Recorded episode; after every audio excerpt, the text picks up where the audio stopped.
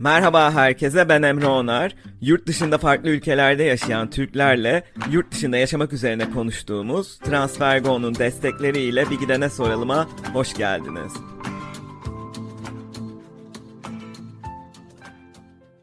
Transfergo uygun kur ve düşük gönderim ücretiyle çok hızlı hatta aynı gün içinde uluslararası para transferi yapabileceğiniz bir mobil uygulama.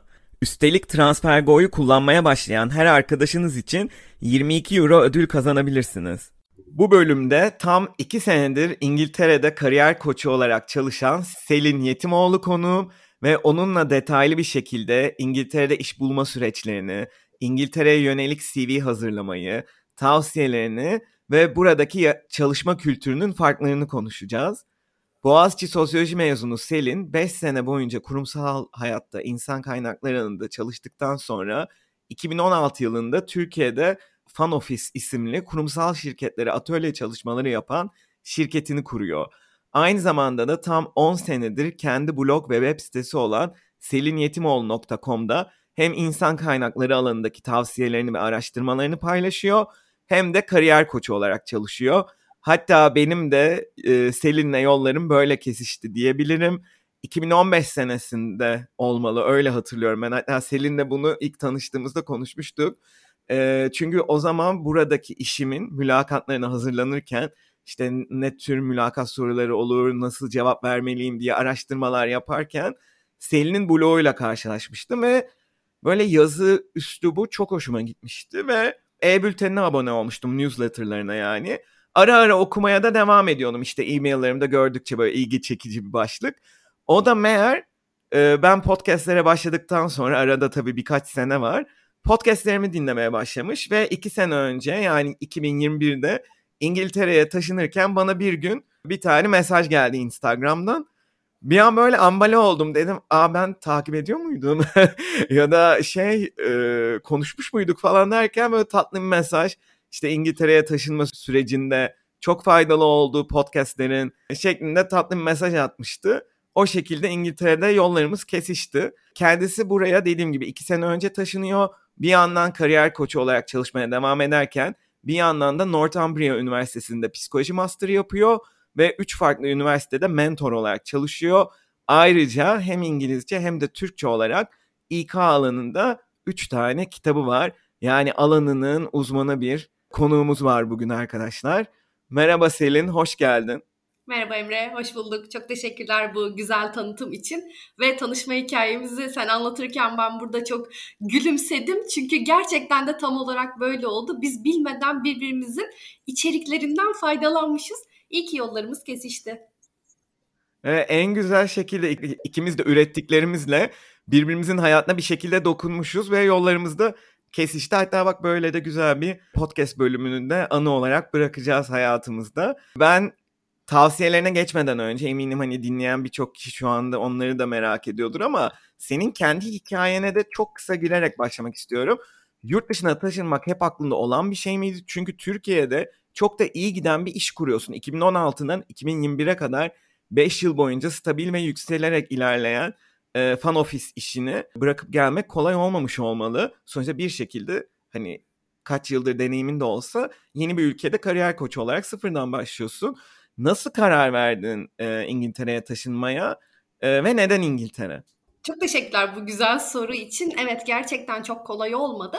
Ee, ama her zaman aklımda olan bir şey değildi açıkçası. Ben ilk iş hayatına başladığımda üniversiteden sonra ilk işimde bir otelde çalışıyordum ve e, o zamana kadar hiç yurt dışına gitmemiştim. Yani bir Erasmus yapmadım, hiç tatile gitmedim, hiç yurt dışına çıkmamıştım. Ve orada şöyle bir yöneticilere, direktör, müdür seviyesindekilere baktığımda, orada insan kaynaklarında çalışıyordum ve hepsinin CV'sinde görüyorum sonuçta. E, şunu fark ettim. Hepsi yurt dışında ya çalışmış ya okumuş yani. Bir şekilde yurt dışında bir şey yapıp Türkiye'ye geri dönmüş. Hı dedim o zaman. Demek ki ben de kariyerimde iyi şekilde ilerlemek için demek ki bir yurt dışına gidip gelmeliyim. Yani ben bunu hep böyle bir askerlik gibi gördüm. Yani aradan çıksın, CV'ye yazalım ve daha hızlı şekilde ilerlememiz kolaylaşsın. O yüzden ben de o dönemde böyle harıl harıl ben yurt dışına nasıl çıkarım diye araştırmaya başladım. İşte master mı yapsam, iş mi bulsam gibi. E, ee, 6 aylık bir projede bir iş buldum. Almanya'da, Berlin'de. Ve 6 aylık bir proje için ben işimden istifa ettim. Dedim nasıl olsa dönünce ben iş bulurum zaten. Birazcık onun da verdiği özgüvenle ben o proje için Almanya'ya gittim. Ve dediğim gibi tamamen hayalim oradan o 6 ayın sonunda geri dönmekti. Yani hiç kalıcı olarak ben yurt dışında yaşamayı düşünmüyordum. Almanya'dayken de gayet keyifli bir işim vardı. Hatta oradan dönme zamanım yaklaştığında yöneticim de istersen kalabilirsin görüşeyim senin için yönetimle dedi. Ee, ve ben hiç tercih etmedim bunu. Yok dedim yani bir saniye bile düşünmeden hayır ben Türkiye'ye geri döneceğim dedim. Döndüm e, ve 2013'te o dönemde sene. E, ben tam döndüm bir ay sonra işte gezi olayları başladı. Ve ilk o zaman acaba dönmese miydim diye şöyle bir ufak soru işareti geldi ve geçti. E, sonrasında işte kurumsalda devam ederken insan kaynakları alanında 2016 başında senin de bahsettiğin gibi fan ofisi kurduk. E, ilk kurarken de bu arada bunu Fırat'la eşimle birlikte yaptık. E, ilk kurarken de şunun bilincindeydik. Yepyeni bir şirket kuruyoruz ve Türkiye'de pek de yapılmayan bir iş yapıyoruz. Bir süre insanlara e, anlatacağız biz ne iş yapıyoruz, ne işe yarayacak bir süre anlatacağız ve para kazanmayacağız. Sadece bir süre anlatacağız. Ve bununla ilgili de şöyle bir 6 ay olabilir, 7, 8, 9 ay kadar sürebilir bu süre diye düşünüyorduk. Velhasıl anlat, anlattık, toplantılara gidiyoruz. Sürekli seminerlerde bir şekilde networkinglerle anlatıyoruz ve en son artık Temmuz ayında 2016'da ilk anlaşmalarımızı imzaladık. Bir bankayla ilk eğitimlerimizi yapacağız artık. Gerçekten çalışmaya ve para kazanmaya başlayacağız. Derken 14 Temmuz meydana geldi ve ardından da darbe girişimiyle birlikte biz iş yapamaz hale yeniden geri döndük. Çünkü o dönem hatırlarsan bütün şirketler tüm süreçlerini dondurdu. Bütün değil ama çoğu şirket tüm süreçlerini dondurdu e, ve hareket edemez hale geldi. Bizim yaptığımız işte daha çok çalışanların kendini iyi hissetmesi, stres yönetmesi, e, mutluluk üzerine atölyeler olduğu için şirketler bunu lüks olarak görmeye başladı ve ekonomide birazcık o anda dengesizleştiği için e, geri plana itilen işler arasına girdi tekrar. Neyse biz yine devam ettik tabii ki çalışmaya, çabalamaya.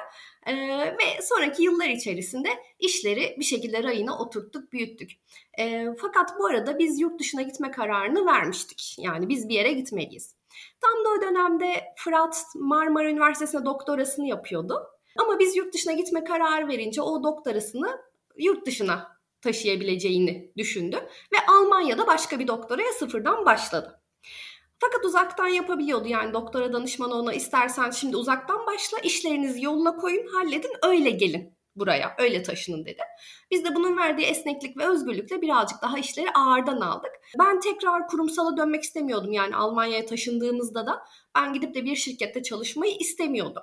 Bu yüzden daha dışarıdan daha ufak ufak freelance neler yapabiliriz diye bakarken bu arada da hani o esnek olan sürecimizi doldurmak adına e, yeni meslekler edinelim dedik. Mesela İtalya'ya gittik Fırat orada baristalık eğitimi aldı. Ardından Hindistan'a gittik. İkimiz de yoga eğitmeni olduk. Yani bunlarla böyle e, orada bir taraftan öğrenciyken bir taraftan da part-time çalışılabilir diye düşünerek bunları yapmaya devam ettik. Bir taraftan da onun o doktorasının verdiği esneklikle biz sürekli süreci erteledik. Çünkü bir taraftan da çok gidesimiz yok. Benim özellikle daha önceki Almanya tecrübemden sonra tekrar Almanca öğrenme gibi bir çok isteğim yok. Dolayısıyla böyle devam ederken 2020 yılında ben bu arada İngiltere'de yüksek lisansa başladım ama uzaktan bir program vize vermiyor. Ve bizim de zaten niyetimiz İngiltere'ye taşınmak değildi o dönemde. Dolayısıyla vize vermeyen bu master programına ben sadece keyfi şekilde başladım. Birkaç ay sonra bundan Ankara Anlaşması'nın biteceğine dair bir haber düştü Twitter'da önüme. Ve Ankara Anlaşması'nın ne olduğunu da zaten çok iyi biliyordum. Benim danışanlarım ve arkadaşlarım vardı Ankara Anlaşması ile İngiltere'de olan.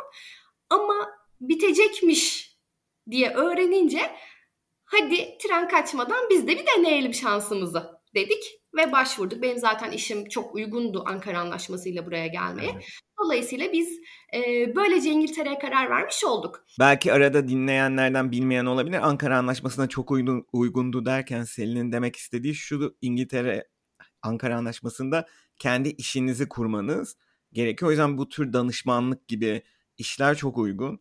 Ee, onu da böyle parantez yapayım ama Ankara Anlaşması bitti tabii ki artık zaten. Evet İngiltere için bitti maalesef. Dolayısıyla biz bu şekilde gelmiş olduk 2021 yazında. Ben şu anda Türkiye'de yaptığım işin aynısını burada yapmaya devam edebiliyorum o yüzden de. Peki kariyer koçu olarak İngiltere'ye gelmeden önce e, buradaki iş dünyası, kariyer yönetimi, insan kaynakları gibi konularda ne gibi beklentilerin vardı? Çünkü eminim böyle kafanda bir beklenti ya da bir imaj vardır ama sonrasındaki deneyimin bu beklentilerle ne kadar örtüştü e, merak ediyorum. Büyük ölçüde örtüştü beklentilerimle. Çünkü ben e, pandemi öncesinde de online çok yoğun olarak çalışıyordum. Çünkü tüm dünyadan danışanlarım vardı ve İngiltere'den de vardı. Dolayısıyla buradaki piyasayı da birazcık biliyordum ama tabii ki bu kadar içinde değildim. E, beni şaşırtan şeyler oldu bu anlamda. Mesela çok fazla İngiltere'nin bazı sektörler ve bazı iş alanlarında daha İngiliz ağırlıklı olması ve bunu korumaya çalışması beni şaşırttı. Özellikle işte satın alma, insan kaynakları gibi bazı departmanlarda e, %90-95'in İngiliz olduğunu görüyoruz çoğu şirkette. Şirket ne kadar çeşitlilik e, yönünde baskın olsa da bazı departmanlar mesela e, birazcık daha katı diye görüyorum ben. Evet, ajanslar da mesela ağırlıklı olarak e, İngiliz ağırlıklı diyebilirim. Galiba iletişimin ağırlıklı, iletişimin yoğunluklu olduğu işlerde birazcık daha onu korumaya çalışıyorlar. En azından benim gözlemim bu yönde oldu. E, peki iş piyasasını genel olarak nasıl değerlendiriyorsun? E, sonuçta artık iki senedir buradasın. Buradaki danışan, burada da danışanların var. Türkiye'ye göre hangi açılardan farklı buluyorsun? Birkaç açıdan farklı. Mesela burada çok fazla sertifika odağında gelişiyor her şey. Yani e, diyelim ki sen o işte herhangi bir okul okumadın, herhangi bir sertifikan yok ama 15 yıldır sen bu işi yapıyorsun. Dolayısıyla artık o işin kitabını yazabilecek seviyedesin. Ama İngiltere'de bir mülakatta, bir iş başvurusunda ama senin sertifikan yok ki diyebiliyorlar ya da böyle bakabiliyorlar. Yani senin o işin ne kadar uzman olduğundan öte senin bir sertifikan olup olmadığı çok daha önemli olabiliyor. E, bu bir anlamda aslında düz baktıklarına dair de bir gösterge. Çünkü düz baktıklarını bizim kadar çok yönlü bakamadıklarını şuradan da görüyorum. E, yine ben tabii ki danışanlarımın ve arkadaşlarımın hikayelerinden e, bu sonuçlara varıyorum. E, şöyle mesela biz Türkiye'de bir kişiyi joker olarak kullanmaya çok alışızdır yani. Bir kişi birkaç kişinin işini yapar. Çoğu sektörde ve iş alanında böyledir. Fakat İngiltere'de bir mülakatta siz o Türkiye'de yaptığınız işleri anlattığınızda ne olduklarını şaşırıyorlar dinleyenler ve yani ya inanmıyorlar yok canım bir kişi bu kadar şey yapamaz şeklinde yaklaşıyorlar ya da sizi nereye konumlandıracaklarını bilemiyorlar. O yüzden çok evet. düz baktıkları için ben mesela buradaki danışanlarıma ya da İngiltere'de iş arayan danışanlarıma hep birazcık eleyerek, süzgeçten geçirerek anlatmaları gerektiğini anlatmaya çalışıyorum. Çünkü bir kişi bu kadar çok iş Türkiye'de yapabilir. Ee, belki işte bizim becerilerimiz de buna yetiyor. Buna mecbur da kalıyoruz ve kültür de öyle. Fakat İngiltere'de çoğu sektörde çok daha düz ve tek yönlü ilerliyor. Yani bir kişi bir işte uzmanlaşıyor. Ee, böyle de bir fark görüyorum bu anlamda. Evet çok doğru bir noktaya parmak bastın aslında Selin. Çünkü e, burada kimle daha önce konuşmuştuk? Ah genelde eski bölümlere gönderme yapmayı seviyorum. Ah unuttum şu anda ama bu konuya değinmiştik. İngiltere'de biraz daha Türkiye gibi daha ufak pazarlarda özellikle global şirketler için daha ufak olan pazarlarda bütçe de daha az olduğu için ekip yani headcount da daha az oluyor. O yüzden atıyorum 6 kişinin yaptığı işi daha büyük bir pazarda Amerika'da, İngiltere'de vesaire Türkiye'de belki 3 kişi yapmak zorunda kalıyor. Bir de senin de dediğin gibi kültür de hani el çabukluğu, pratiklik vesaireyi bize aşıladığı için doğduğumuzdan itibaren sınav sistemi vesaire her şey. Dediğin gibi yani atıyorum marketingden yola çıkacak olursam kendi alanım işte brand marketingde çalışan biri işte 4-5 alana birden bakıyor. Ama burada belki ofiste o, o alanlardan sadece birine bakan özel bir kişi var. Bana mesela çok garip geliyordu başta buraya geldim diyorum yani nasıl bu kişinin işi sadece atıyorum SEO için metin mi yazmak? Geri kalanı SEO'nun yönetmiyor mesela. Sadece metin. Kampanya kısmını başka biri yapıyor falan filan. Ee, gibi örnekleyebiliriz. Ee, o açıdan da dediğin gibi mülakat sürecinde de siz böyle şunu da yapıyordum bunu da yapıyordum deyince kafaları bir karışabiliyor. O yüzden alanında uzmanlaşmak daha önemli. Çünkü alanında uzmanlaşmış insanları arıyorlar. O yüzden farklı belki buna da geleceğiz ama farklı pozisyonlara başvururken o pozisyonun aradığı özelliklere göre CV'nizi belki daha böyle sadeleştirmeniz ya da o özellikleri öne çıkarmanız çok önemli. Ama dediğim gibi ona geleceğiz. Bir de şeyi ekleyebilirim. Sertifika kültürü de ilginç. Bu hem dezavantaj olabilir senin dediğin gibi hem de avantaj da. Üçüncü sezonda dördüncü bölümde Nergis ile konuşmuştuk bunu. O mesela yani psikoloji okuyup sonra klinik psikoloji master yapmasına rağmen burada böyle 3 aylık etkinlik yönetimi ile ilgili bir sertifika programını tamamladıktan sonra etkinlik yönetimi alanında çalışmaya başlamıştı. Ee, ve nitekim yine SEO onu anmış oldum. SEO alanında yani e, arama motoru optimizasyonu alanında pazarlamada yine pandemide etkinlikler durduğu için ve bir kariyer değiştirmesi gerekmişti. Konuşmuştuk detayları bölümde. Mesela tamamen online yaptığı sertifika programları ve eğitimlerle e, ve kendini geliştirerek e, yetkinliğini ispatlayıp mesela bir şirkette e, SEO alanında çalışmaya başladı. Mesela bu tür akışkanlıklarda Türkiye'de görmemiz biraz daha zor diye düşünüyorum. E, bir de rekabet de daha bol tabii Türkiye'de.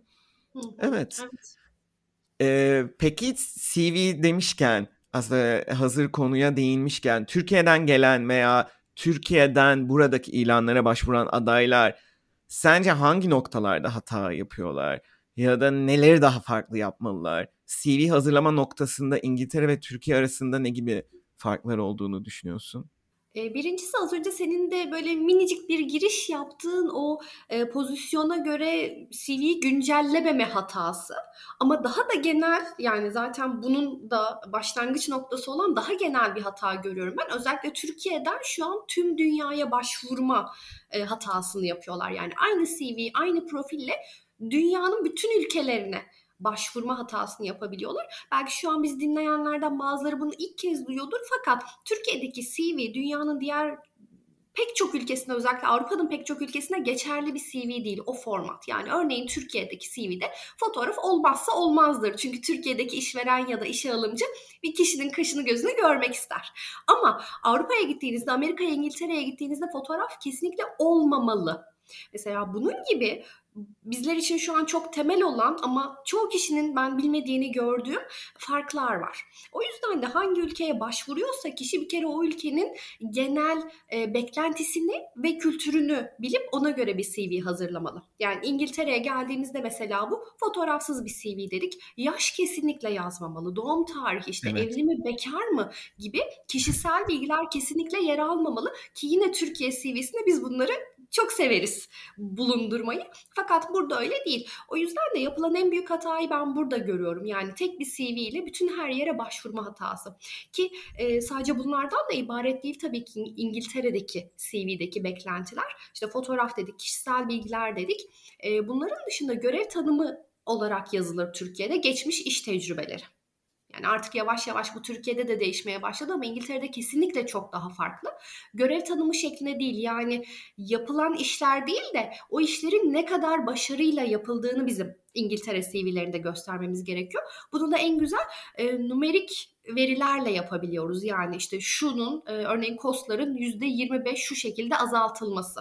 Büt, şu kadarlık bir bütçenin yönetilmesi şu kadar kişilik bir ekibe eğitim verilmesi gibi işler yazarız. Türkiye'de ise işte eğitim verilmesi, bütçelerin düşürülmesi gibi çok daha genel ifadeler yazılır.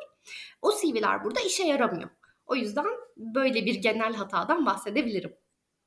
Evet kesinlikle bu dikkat edilmesi gereken noktalardan biri. Hatta yani ben de CV'me e, birkaç sene önce bu güncellemeyi ekledim. İşte atıyorum bilmem ne kampanyasıyla işte tıklama oranını %3'ten %5'e işte şu şu optimizasyonları yaparak çıkarttım falan gibi e, böyle kampanya bazı örnekler. Çünkü işte işte atıyorum sosyal medya yönetiminden sorumluydum ya da işte bilmem ne reklamlarından sorumluydum gibi şeyleri yani görmek isterler elbette ama ana fokus o değil ya da onları yapabilen zaten bir sürü aday var. O adayların arasından sıyrılmanız gerekiyor Selin'in dediği gibi.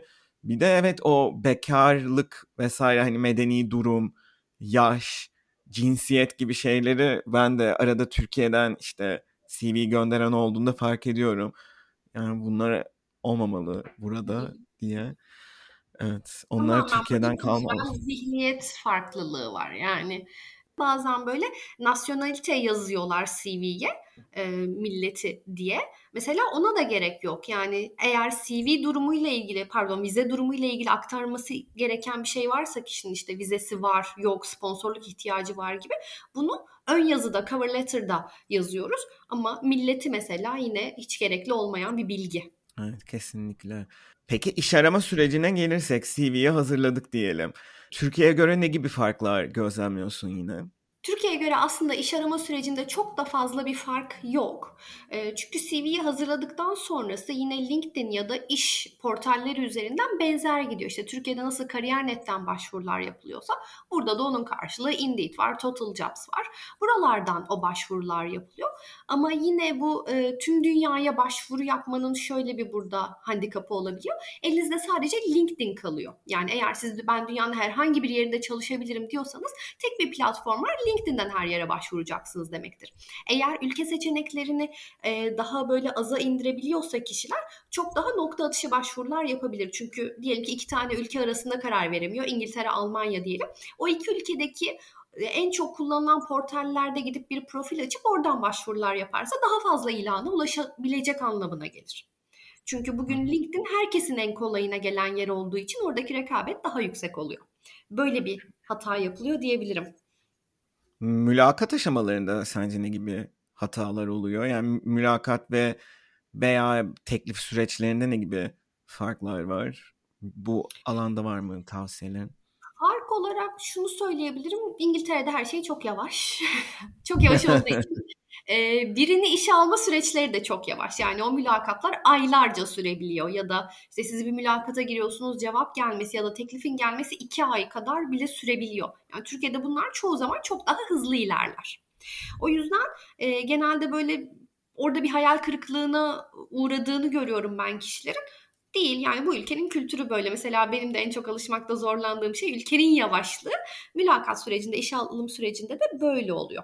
Peki kültürel öğretilerle veya alıştığımız düzenden yola çıkarak davranırken böyle yurt dışında iş arama süreçlerinde ne gibi hatalar yaptığımızı düşünüyorsun? Hata mı bilmiyorum ama şunu paylaşmak istiyorum tam bu noktada. Ee, bizler biraz meslek konusuna çok katı yaklaşıyoruz. Örneğin hangi bölümde okuduysan, hangi üniversitede okuduysan ya da ilk nereden işe başladıysan oradan gitmek zorundaymışsın gibi.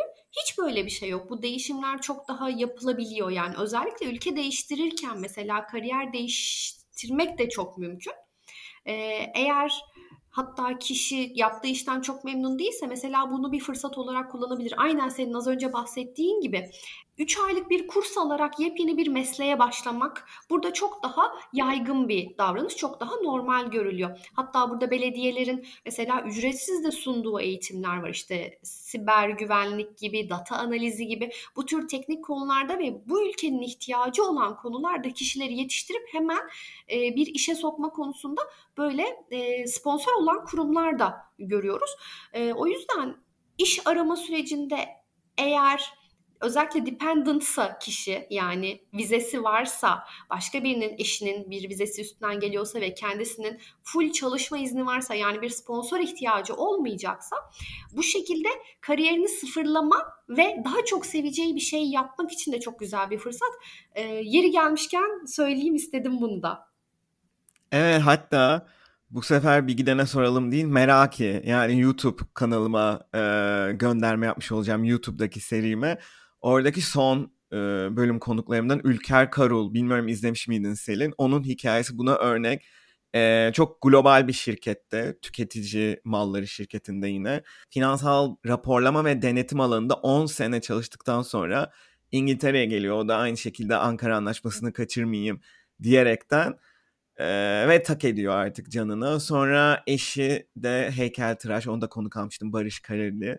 Ee, ve o da diyor ki sen çok güzel resim yapıyorsun, makyaj yapıyorsun böyle eli yatkın işte arkadaşların düğün makyajlarını, saçlarını o yapmış hep. Diyor ki bir böyle bir eğitim al istersen. Özel efekt alanında çok açık var burada falan. Ee, bir tane makyaj e, akademisine gidiyor. Özellikle film makyaj ve saç alanına yönelik 3 aylık bir kurs. Nisan 2022'de geçen yıl kursu bitiyor. Haziran'da e, Ian McKellen'ın e, makyözü olarak onun film projesinde çalışmaya başlıyor. Sonrasında Lord of the Rings'in dizisi olan Rings of Power'ın ikinci sezonunda e, Disney'in Snow White filminde ve daha şu anda aklıma gelmeyen birçok projede şu an saç ve makyaj artisti olarak çalışıyor. Yani bir 3 aylık kurs 10 yıllık arkada finansal raporlama denetim kariyeri var. Şimdi bir yıldır bambaşka bir maceranın içinde. Tam bir sene evet Haziran. Ee, uzattım konuyu ama İngiltere'de aslında bu tür geçişlere de senin bahsettiği gibi tabii işte dediğim gibi e, ülkenin yeteneği de varmış, yatkınlığı da varmış tabii sıfırdan. Olmaz bu işler ama kendinizi geliştirmeye hazırsanız insanlar sorgulamıyor. Aa sen 10 yıldır raporlama yapıyorsun, finansal raporlama deyip yine de karşınıza alıp değerlendirip iş fırsatı sunabiliyorlar. O sizdeki şevki ve isteği gördükten sonra belki de ee, bu da önemli bir nokta dediğin gibi farklı gelen bir nokta. Ben hala şaşırıyorum mesela çünkü Türkiye'de sanki bu tür geçişler e, daha zor gibi geliyor. Hani belki kendi işini kurarsın yaparsın falan ama e, evet. Evet Türkiye'de çok cesaret istiyor bunlar yani bayağı cesaret istiyor bunu yapabilmek. E, fakat burada çok daha doğal karşılanıyor. E, yani bir yıl içerisinde bahsettiğim kişinin o başarıya ulaşmış olması şimdi Türk gözünden bakınca çok sıra dışı. Ama burada birazcık da yani tabii ki yine çok büyük baş, bir başarı ama yine daha normal. Ee, burada 40 yaşından sonra 50 yaşından sonra bambaşka bir mesleğe geçmiş olan o kadar çok kişi var ki e, ben şimdi onların bu konuyu ne kadar normalleştirdiğini gördükçe de kendi zihnimde birazcık daha törpülemeye de gayret ediyorum. Çünkü sonuçta ben de bir Türk zihniyetiyle yaklaşıyorum buna. E, ama çok güzel örnekler var yani bahsettiğin gibi. Bambaşka bir meslekle gelip mesela e, sağlıkçı olmak ya da hukukçu olmak burada çok zor. Yani Türkiye'den gelip burada olmak çok zor. Çünkü Türkiye'deki eğitimi İngiltere sistemi tanımıyor. Veya sizi bir şeylere evet. baştan e, sokuyor. İşte doktorsanız baştan sınavlara sokuyor ya da hukukçuysanız aynı şekilde. Dolayısıyla bu tür mesleklerden gelip yani Türkiye'deki mesleğini elinin tersiyle itip buraya gelip böyle e, kurslar alıp bambaşka işler alan kişi, e, yapan kişiler de görüyorum ve çok da başarılı şekilde bunu da yapabiliyorlar. Ya da işte kendini keşfetme yolculuğu. Çünkü Türkiye'de çok fazla kendi yeteneğine göre meslek seçemiyor insanlar. Daha çok büyüklerinin gösterdiği yollardan yürümeye meyilli oluyorlar. İşte ya da sana senin puanın şuraya yeter, şu bölüme gir daha iyi olur şeklinde. E, çok ben ne istiyorum, benim yeteneğim neye uygun diye sormadan insanlar seçtikleri için burada 30'dan 40'tan sonra bunu sorabiliyor olmak gerçekten çok güzel bir imkan. Evet, bir de tabii işte gelişmekte olan ülke ile gelişmiş ülke farkı burada ortaya çıkıyor çünkü elma ile armutu kıyaslama gibi bir şey de oluyor. Bir bak bir yandan baktığımızda sonuçta sınav sistemi bile tamamen bambaşka, eğitim sistemi bambaşka. O yüzden bana da hala ilginç geliyor. Yani mesela işte geçenlerde iş yerinde biriyle tanıştım. 15 yaşında kızı varmış. Dans eğitmeni olmak istiyormuş işte. Üniversite okumayacakmış. Okey mesela bu durum. Yani Türkiye'de olsa hani böyle hani bileğinde altın bilezik olsun işte üniversite oku yine de falan denir ya ya da işte dans eğitmeni olarak hobi olarak yine dans evet yani dans eğitmeni olarak da elbette çok başarılı bir kariyer kurabilirsin Türkiye'de de ama e, daha zor olabilir. Hani burada daha çok imkanlar var. E, neyse ama gelelim kar- kariyer alanına gelecek olursak iş alanına biraz daha. Evet dediğin gibi daha fırsatlar geniş. Sertifika programlarıyla da insanlar kendini geliştirebilir. Mesela atıyorum belli bir alanda bir işe başvurmuşlarsa ya da başvurmayı düşünüyorlarsa belki hızlıca bir online eğitim tamamlayıp onu falan da CV'lerine ekleyebilirler diye şu anda aklıma geldi. Hani bunun öneminden bahsettik. Senin mesela bu tür kariyer geçişleri olsun, işte bu sertifikalı programların önemleri olsun, kariyer koçluğu alanında ya da insan kaynakları alanında İngiltere'ye taşındığından beri seni şaşırtan, başka şeyler oldu mu ya da burada öğrendiğin, farkındalık kazandığın e, ne gibi şeyler oldu? Burada gördüğüm e, İnsan kaynakları şirketin, benim gördüğüm insan kaynakları şirketin içerisindeki çalışanların birbiriyle olan iletişimi ve sosyalleşmesiyle de hep ilgilenen bir departman olduğu için şu beni çok şaşırttı burada. Burada iş arkadaşları daha çok sadece iş arkadaşı olarak kalıyorlar. Yani yine bizde böyle iş arkadaşınla iş dışında da sosyalleşirsin. Bazen eğer kafa dengi hafta sonu ailece de buluşursun ya da dışarıda da birlikte vakit geçirebilirsin. İngiltere'de ise benim gözlemim tabii sen çok daha uzun yıllardır buradasın ve iş arkadaşlarım var daha iyi bilirsin zaten.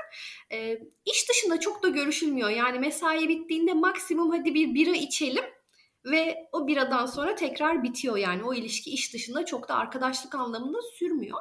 E, bu sosyalleşmenin bu kadar farklı olması mesela beni şaşırtmıştı. E, çünkü biz Türkiye'de şirketlerde çalışanları sosyalleştirmek için çaba harcarız ama harcamadan da zaten onlar sosyalleşirler ve arkadaş olurlar. E, çünkü bunda muhtemelen mesai saatlerinin çok uzun oluşu da etkili. Çünkü insanlar mecburen işteki arkadaşlarıyla sosyalleşmek durumunda kalıyorlar. Çok fazla başka bir hayat e, yaşayamayabiliyorlar çok uzun çalışılan sektörlerde özellikle. Buradaysa saat 5'ten sonrası kişinin kendisine ve hayatına ait olduğu için belki de böyle bir ayrım yapabiliyorlar. Belki de gerçekten daha e, soğuk yaklaştıkları için bilmiyorum. Senin buradaki görüşün çok daha kıymetli bence. Ya şöyle Selin bu konuda hem katılıyorum hem de katılmıyorum da ya böyle ikisi birden çünkü ikisini de gördüm. Yani e, bazı şirketlerde çalışan arkadaşlarımın özellikle buradaki büyük bankalarda çalışan arkadaşlarımın gerçekten çok yakın arkadaşları var iş yerinden. Mesela kendi alanıma geliyorum pazarlama. Böyle daha bir beyaz yaka olarak büyük şirketlerde uluslararası ya da burada ulusal bir İngiliz şirkette olabilir. Tamamen o şirketin kendi kültürüne göre değişebiliyor ya da o çalışanların kültürüne göre öyle de bir fark var tabii. Sadece işte atıyorum İngilizlerden oluşan bir şirketse onun dinamikleri ile e, çok uluslu, farklı yaş gruplarından insanların bir arada olduğu bir şirketin dinamikleri çok değişebiliyor. Ama dediğin de var yani mesela öğlen aralarında bunu hep zaten konuklarım da dediği bir şey. Öğlen aralarında sosyalleşme çok nadir. Yani herkes kendi başına bir masada yemek yiyor. Birçok şirkette bu şekilde. Dediğin farklılık kesinlikle var. Çok teşekkürler bunu hatırlattığın için. Kültürel farklar çok önemli. çünkü yani tek bir doğru yok tabii ki. Ulusal halde de tek bir doğru yok. Hatta bu bana şunu hatırlattı. Mesela Türkiye'de de yine tek bir kültür yok yani. Türkiye'de de bir yerel patron şirketine gittiğinde bambaşka durumlar ve kültürlerle karşılaşırsın. Global bir markanın Türkiye ofisine gittiği zaman bambaşka bir kültürle karşılaşırsın. İkisi de Türkiye'dir aslında. O yüzden e, dediğine çok katılıyorum yani evet farklı boyutlardaki şirketlerde, farklı kültürdeki şirketlerde farklı uygulamalar olabilir. E, ama şunu ben de çok hmm. görüyorum. Hatta bunu sadece İngiltere değil galiba Avrupa'nın genelinde yani benim Almanya'daki deneyimim de öyle olmuştu. Öğle arasında tek başına yemek yemek e, çok normal ben Türkiye'de tek başına yemek yenilen yani hani mobbinge uğruyordur kişi belki ya da özellikle dışlanıyordur ya da kendisi öyle tercih ediyordur. Bunun dışında böyle bir yüzde ikiyi geçmez belki tek başına yemek yiyenler. Ya bu arada şu anda direkt şu anda aklıma geldi ve düşündüm. Çünkü söylediğin şey düşündürttü. Yani Türkiye'de aslında böyle atıyorum bir yerli şirkette ya da patron şirketinde bambaşka bir kültür var dedin ya. Sanırım şu da büyük bir fark. Mesela sen de Boğaziçi mezunu olduğun için Boğaziçi mezunları hani 3 aşağı 5 yukarı aynı şirketlerde çalışıyor ya Türkiye'de. O yüzden doğrudan ya da işte belli birkaç büyük üniversite diyeyim. İTÜ, ODTÜ, Sabancı Koç, Bilkent vesaire vesaire. E, ne yazık ki böyle üniversite ayrımcılığı da var Türkiye'de. Hani bunu desteklemiyorum. Ama bir yandan sistem buna itmiş. Hani yine arz talep meselesi olduğundan e, daha az sayıda ilan var, daha çok başvuran var. E, yine gelişmekte olan ülke ile gelişmiş ülke farkı. O yüzden doğrudan mesela aklıma büyük global şirketler geldi ve hani burada sanki daha farklı şirketler, daha farklı e, durumlar olabilir gibi düşündüm ama dediğin gibi Türkiye'de de aslında farklı farklı şirketler var. Buradaki belki en büyük farklardan biri de siz isterseniz Boğaziçi mezunu olun ya da isterseniz e, şu an uydurma bir isim vereyim. Şu an e-mail'ıma baktığım için bir yandan Taslak. Taslak Üniversitesi'nde diyelim okumuş olun. E, Taslak Üniversitesi'nde atıyorum e, ilkokul öğretmenliği okudunuz ama gerekli deneyimi elde ettiyseniz bir şekilde ve gerekli e, eğitimleri de belki sertifika yoluyla vesaire aldıysanız ve bu 5 yıllık falan deneyiminiz varsa mesela sonra global bir şirkette geçebilirsiniz. O deneyiminiz değer kazanıyor. Türkiye'de her zaman biraz okul ismi de önde kalıyor sanırım. Hani ne kadar deneyiminiz olursa olsun belki bazı büyük global şirketlere girmeniz zor olabilir. Burada o geçişler daha esnek bence belli bir deneyimi elde ettikten sonra hatta yani 5-6 yıldan sonra e, kimse üniversitenize bakmıyor. Yani aynı şirketin içinde atıyorum tırnak içinde çok e, yüksek sıralamada olmayan bir İngiltere Üniversitesi'nden mezun olmuş biriyle e, daha iyi bir Avrupa Üniversitesi'nden mezun olmuş birini aynı şirkette çalışırken görebilirsiniz mesela. E, o da farklı bir şey. E, o yüzden mesela kendilerine eğer İngilizceniz iyiyse, e, deneyiminize güveniyorsanız e, başvurun diyebilirim. Kesinlikle katılıyorum buna. Türkiye'de bu fark çok daha fazla var. E, hatta Türkiye'de yani bu bir filtreleme sistemidir. Başvuran adayları üniversitesine göre filtreleyen ve bazı üniversiteler dışında hiçbir adayı hiçbir şekilde kabul etmeyen bazı yönetim politikaları var. Ama burada dediğin gibi hangi üniversiteden mezun olduğun değil daha çok kendini nasıl yetiştirdiğin ön planda. Ee, Türkiye'de de bunun ön planda olduğu şirketler neyse ki var. Hatta ağırlıkta diyebiliriz artık. Ee, ama burada bunu çok daha keskin şekilde görebiliyoruz. Tabii ki burada da bazı üniversitelerin isimleri var yani e, bir yeni mezun işte Cambridge'den mezunsa çok daha herhalde ön plana geçiyor ama e, giriş pozisyonları için böyle yani 5. 10. yıldan sonra artık kişinin kendini ne kadar işinde uzmanlaştırdığı daha çok ön plana çıkmaya başlıyor. Evet, rüştünüzü ispatladıysanız bir şekilde sıyrılabiliyorsunuz e, aradan. Ve Selin'in dediği doğru. Benim de yani doğrudan insan kaynakları alanında çalışan arkadaşlarımdan bildiğim kadarıyla böyle 7-8 üniversite haricinde filtreledikleri. Çünkü belki 600 başvuru geliyordu. Belki 1000 o yüzden. Yine dediğim gibi o iki ülkenin farkı. Başka gözlemlediğin bir fark var mı Selin? Çalışma kültürü olsun, iş başvurma süreci olsun bilmiyorum eklemek istediğin bir şey var mı? Şunu görüyorum. Tabii ki yine her iş için geçerli değildir ama Türkiye'ye kıyasla daha düşük performansla burada daha yüksek başarı elde edebilirsiniz. Bazı işler için geçerli. Ben genellikle danışanlarımdan, arkadaşlarımdan şunu duyuyorum. Türkiye'deki iş yaşamından sonra İngiltere'yi deneyimlemiş kişilerde çok daha az çalışıyorum ve yöneticilerim bana wow ne kadar muhteşem işler yapıyorsun diyor. Şimdi Türkiye'de ne kadar çok çalışırsanız çalışın bu kadar wow çok nadiren duyarsınız. E, burada ise çok daha az bir performansla yani bizim kültürümüzle az bir performansla e, bunları duymanız daha kolay olabiliyor. Tabii ki her yerde değil ama ben bunu çok daha sık duyuyorum. Hatta geçenlerde birisinden şöyle bir şey duydum. Çok keskin bir fark bence. E, işte yıllarca bebek yapmaya çalıştık ama ben o kadar stresliymişim ki şimdi anlıyorum bunu. Bebek sahibi olamamışım. Buraya geldim çalışmaya başladım. Aa ne kadar güzel çok rahat bir işim var derken aa sürpriz bebek sahibi olabildik sonunda gibi bir şey söyledi. Yani mesela o bu stres farkına bağlıyor. O kadar farklı bir stres düzeyi var çünkü. Yani burada en çalışan haliyle bile, en yoğun çalışan haliyle bile Türkiye'deki o stres düzeyinin yanına yaklaşamayan kişilerin hikayelerini böyle duyuyorum.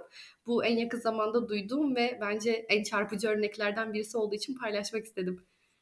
Evet bir de iş yaşam dengesi de işte çok önemli. Bu da yine konuklarımın hep altını çizdiği şeylerden ee, biri. Böyle danışanlarına verdiğin böyle tavsiyeler var mı Türkiye'den yurt dışına iş başvurusu yaparken? Benim de dinleyicilerimle paylaşabileceğin Selin böyle altın niteliğinde bir iki tavsiye alsak senden. Tabii ki yani şunu tekrar bir belki vurgulamış olurum çünkü en kritik konu bu. Ee, ülkenin gerekliliklerini araştırıp öğrenip o gereklilikleri verecek şekilde bir başvuru portfolyosu ya da CV hazırlamak en önemlisi. Yani İngiltere özelinde konuştuğumuz için bu buranın gerekliliklerini sağlayan bir CV anlamında en fazla iki sayfa olan bir CV yine burada çok hata görüyorum en fazla iki CV, en fazla iki sayfa fotoğrafsız kişisel bilgilerin olmadığı ve sayısal verilerle başarılarınızı gösterebildiğiniz bir CV kesinlikle çok daha fazla kapı açacaktır. Ee, bir de senin en başta söylediğim şey vardı ya onu da tekrar hatırlatalım. İlana, role göre o CV'yi tekrar bir güncellemekte çok daha iyi olacaktır. Yani ben İngiltere'deki bütün başvurulara aynı CV gönderirsem bu yine aynı etkiyi yaratmayacaktır. O yüzden ilana göre de çünkü anahtar kelimelerle filtreleme yapıyor çoğu e, ATS sistemi yani aday takip sistemleri e, bu kelimelerle filtreleme yaptığı için ilanda geçen anahtar kelimeleri siz birazcık CV'ye serpiştirmeli e, hale geliyorsunuz. En en kritik bilgi bu olduğu için tekrar tekrar vurgulamak istiyorum. Gelelim senin kendi göç deneyimine. Ee, İngiltere alışma sürecin nasıl geçiyor? Gerçi alışmış da olabilirsin artık iki sene oldu. Evet büyük ölçüde alıştım. İlk 6 ay çok zordu. İlk bir ay nispeten zordu. İlk bir sene nispeten zordu. Şu an çok daha iyi bir noktada olduğumu hissediyorum. Ama hiçbir zaman alışamayacağım şeyler de var gibi geliyor bazen. Mesela e, yavaşlık ben zaten karakter olarak da çok tez yanlı bir yapıya sahibim. Burada gerçekten sabrım her gün defalarca sınanıyor. Ee, buna çok alışabilir miyim emin değilim. Yani trafikte her şey yavaş, işte bir resmi işiniz oluyor çok uzun sürüyor pek çok konuda sokağa çıktığınız anda işler yavaş yürüyor. Bu birazcık beni zorluyor. Bunun dışında iklim biraz zorluyor. Seninle de daha önce konuşmuştuk. Ee, seni de zorladığını biliyorum. Birazcık üşüyoruz. Bir de Haziran'da yani yeni yeni artık ısınmaya başladık ki Haziran başında bile ben montla dolaşıyordum. Ee, bilmiyorum. Bunlar zorluyor ama bunun dışında büyük ölçüde alıştım. Zaten Londra'da e, çok da geniş ve çok da güzel bir Türk komünitesi var diye düşünüyorum ben. Bizler gibi sonradan buraya gelen, son 5 belki 8-10 sene içerisinde gelmiş olan çok kalabalık bir kitle var bizden. Ee, ve insan kendini çok da yabancı gibi hissetmiyor diye düşünüyorum ben. Evet kesinlikle öyle. Hatta şu an gülüyorum çünkü senin bir story'in vardı. Böyle hakikaten öyle demiştim içimden. İşte sanırım e, Sertab Erener konserine gittiğimiz haftaydı. Sen bir konsere daha davetliydin. Bir tane de bir yerden mi çıkmıştın? Bir baklavacının önünden mi geçiyordun? Böyle bir story paylaşmıştın. O hep aklımda işte herhalde full İngilizlerle arkadaş olurum diye beklerken işte dün Sertab Erener konserine gittim. Yarın şuna gidiyorum. Şunu yaptım ve şimdi bir Türk arkadaşımla buluşacağım falan gibi e, öyle bir şey olması da güzel. Hasret kısmını en azından minimize ediyor. E, yine işte konuklarımın da dile getirdiği bir şey İngiltere'deki ve Almanya'daki konuklarım için de geçerli. Hani Türk ürünlerine ulaşabilmek, Türk yemeklerine ulaşabilmek gibi şeyler. Gerçi onu soracağım neleri özlüyorsun diye. Ee, ama adaptasyon konusunda var mı herhangi uyguladığın bir şey veya tavsiyen? Ya sosyal adaptasyon konusunda hatta tam da bugün bununla ilgili ben de YouTube'da bir video yayınlamıştım. Sosyal adaptasyonumu hızlandırmak için uyguladığım 3 yöntem diye. Belki onu burada da bir özetleyebilirim. Ee, birincisi ben çok fazla Eventbrite ve Meetup gibi app'ler üstünden etkinliklere gittim. Yani insanlarla tanışmak, network kurmak ve birazcık ortama alışmak için bunu çok yaptım. Ee, bunun dışında Bumble app'inin network ve arkadaşlık için olan modlarını çok kullandım. Oradan kişilerle tanışıp e, buluştum benzer ilgi alanlarına sahip olduğum kişilerle. Bir de gönüllü işler yaptım ben. E, Hatta bir projede evet. 7 ay boyunca yer aldım. Bir kafede gittim. Demans hastaları için çalışan bir organizasyonun kafesinde ben mutfakta bayağı böyle bulaşık yıkadım, kahve yaptım, servis yaptım, sipariş aldım. Ee, bunları yapmak beni çok sosyal anlamda adapte etti. Çünkü e, benim yaptığım işin doğası gereği ben online ve şu an senin beni gördüğün bu yerde genelde günümün tamamını geçiriyorum ve birey, bireylerle çalıştığım için de çok öyle sosyal bir iş yapmıyorum aslında. Bireysel de çok sosyal bir iş. Doğrudan kişilerle hep konuşarak çalışıyorum. Ama genel olarak baktığımda bilgisayarı kapattığım anda pek de sosyal olmayan bir iş. O yüzden bu tür şeyler yaparak, bu tür faaliyetlere katılarak, hep bir adım atarak, çaba harcayıp, zaman harcayarak e, sosyalleşme sürecimi çok daha hızlandırabildiğimi düşünüyorum kendi adıma. Hala alışmadığın veya zorlandığın bir şeyler var mı hava haricinde? Yok. Yok yani bunu artık rahatlıkla yok diyebiliyorum. Ee, bu da yani şu an fark ediyorum ki gerçekten bir başka şükür sebebi. Çünkü bunu demek çok zor. Bunu demek evet. E, evet hava dışında şu anda yok en azından. O yüzden mutluyum. En sevdiğin yanları neler peki Londra'da yaşamanın? etkinlikler, konserler, e, restoranlar, müzikaller yani bu kadar çok imkanın olması işte daha dün akşam bir e, konser dedik Roger Waters'ın yani Türkiye'de olsa herhalde e, artık pek de imkanımız olmayan gitme imkanımız olmayan kişileri burada çok daha fazla bulabiliyoruz. Her akşam her yerde pek çok etkinlik var. Yani evden çıktığın anda bir şeyler hadi bir şey yapalım dediğinde hiçbir zaman mesela bir restorana iki kere gitmeden e, her şeyi deneyebiliyorsun bile bence. E, o yüzden bu benim en sevdiğim kısmı. Tabii ki biraz e, zaman ve enerji ve bütçe gerektiriyor. E, ama en azından bu imkanın olması bence çok keyifli. Evet, kesinlikle Londra'da keşif bitmiyor. Selin de aslında Londra hayatını ya insan kaynakları alanında hem blogunda hem YouTube'da da böyle hayat tavsiyeleri gibi paylaşımlar yapıyor ama Instagram'da da böyle Londra keşiflerine de e, zaman zaman yer veriyor. Hoşuma gidiyor benim de paylaşımların. Wow. Gelelim Türkiye'den bahsetmişken Türkiye'ye dair özlediğin neler var? Yani çok klasik şekilde ailem ve sevdiklerim evet en çok özlediklerim arasında ama daha spesifik olmak gerekirse ben evde olma hissini özlüyorum. Yani dışarıya çıktığında çünkü e, ben bu göç hayatımı bir misafirliğe benzetiyorum. Hani böyle bir çok da tanımadığın birinin evine gittiğinde hep böyle bir eğreti durursun. Hep bir aman hata yapmayayım, bu evin kurallarına aykırı davranmayayım, yanlış yapmayayım gibi çekingen davranırsın. Ben bu ülkede biraz böyle hissediyorum kendimi. Ve sadece bu ülkede değil yani Türkiye'nin dışına nereye gidersem gideyim e, oranın kültürünü bilmediğim için hata yapma ihtimalim çok yüksek. Hani bu hata çok tolere edilebilir bir hata bile olsa ben hata yapıyor olmaktan e, çok mutlu olmadığım için sürekli bir otokontrol halindeyim. O yüzden ev gibi hissedemiyorum ama Türkiye'yi bilirsin yani ne yaparsan yanlış karşılanır. Belki buradakinden daha fazladır bu yanlış karşılanabilecek şeyler ama bilirsin yani. O yüzden o bilme halini, o evde olma halini e, ve o özgüveni özlüyorum. Ha, ne güzel dile getirdin. Çok hoşuma gitti. Evet doğru bir nokta gerçekten. Peki Türkiye'ye dönmeyi düşünüyor musunuz? Derin bir iç çekiyorum. Ya yani 5 ay önce sorsam kesinlikle düşünüyorduk. Hemen değil ama bir bir süre sonra yani belki bir 6-8 sene içerisinde dönmek istiyorduk ama 5 ay içerisinde işte deprem ve seçim sonuçlarının çok bizim istediğimiz şekilde ilerlememesi e, gibi konular sonrasında çok şu an istekli değilim. Ama şeyi de bilmiyorum yani alternatif neresi bilmiyorum. Çünkü ben yaşlılığımı İngiltere'de geçirmek istemiyorum çok açık ve net olarak. Hem yine iklim ve coğrafyasından hem sağlık sisteminden dolayı ben yaşlandığımda burada olmak istemiyorum ama şu an nerede olmak istediğimi de bilmiyorum. Çünkü e, kendime yeni bir memleket arıyorum ama o da öyle aranıp bulunacak bir şey değil yani. Yine dönüp dolaşıp Türkiye'ye gideriz herhalde. Bir yandan şey de yok mu Selin ya? Yani bir yere alışmak da kolay değilmiş. İnsan bunu öğreniyor. Özellikle de belli bir yaştan sonra. O yüzden atıyorum burada 5-6 yıl yaşayıp sonra yeniden başka bir ülkede sıfırdan her şeye başlamak da benim benim gözümde büyüyor açıkçası. Hani buraya adapte olduk artık hani burası iyi falan gibi de düşünüyorum bazen. Bakalım zaman gösterecek. Böyle çok güzel konuştuk. Her şeyi anlattın bize ama ben şunu sormayı atladığımı fark ettim dinleyenlerden belki kariyer koçu ne yapıyordur tam bilmeyen olabilir. Bize kısaca koçluk olarak e, ne yaptığını anlatabilir misin? Danışanlarına ne tür alanda hizmetler veriyorsun? Tabii ki. E, aslında kariyer koçluğu ve kariyer danışmanlığı diye ikiye ayırıyorum yaptığım şeyleri.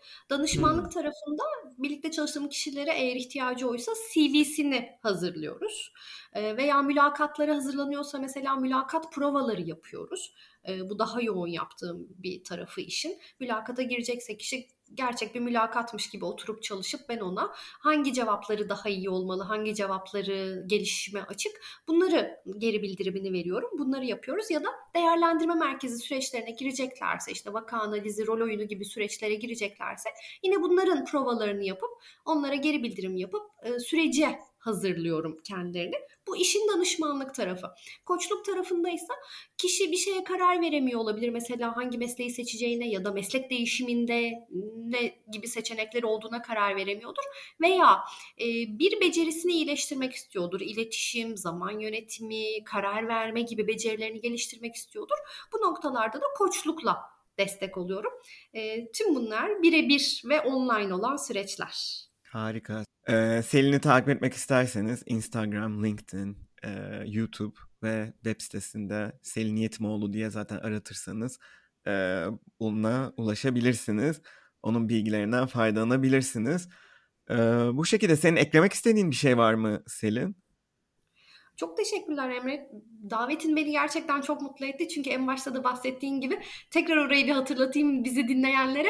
Ben Emre'nin e, tüm podcastlerinden çok faydalandım. Özellikle biz acaba İngiltere'ye mi gitsek diye konuşmaya başladığımız dönemde ben böyle her bulduğum yere YouTube, Google, Spotify her yere İngiltere yazıyordum ve o dönemde Spotify'da buldum bir gidene soralım podcast serisini.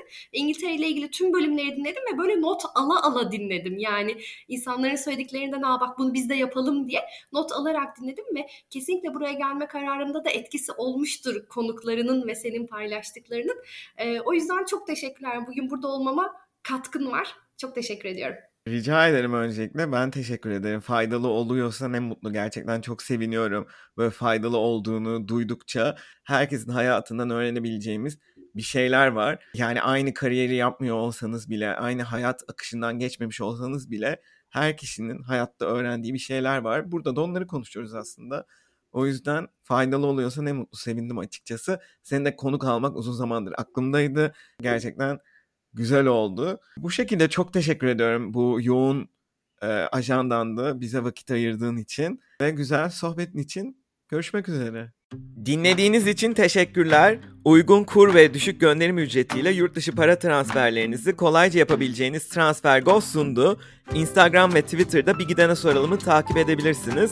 Bir sonraki bölümde görüşmek üzere.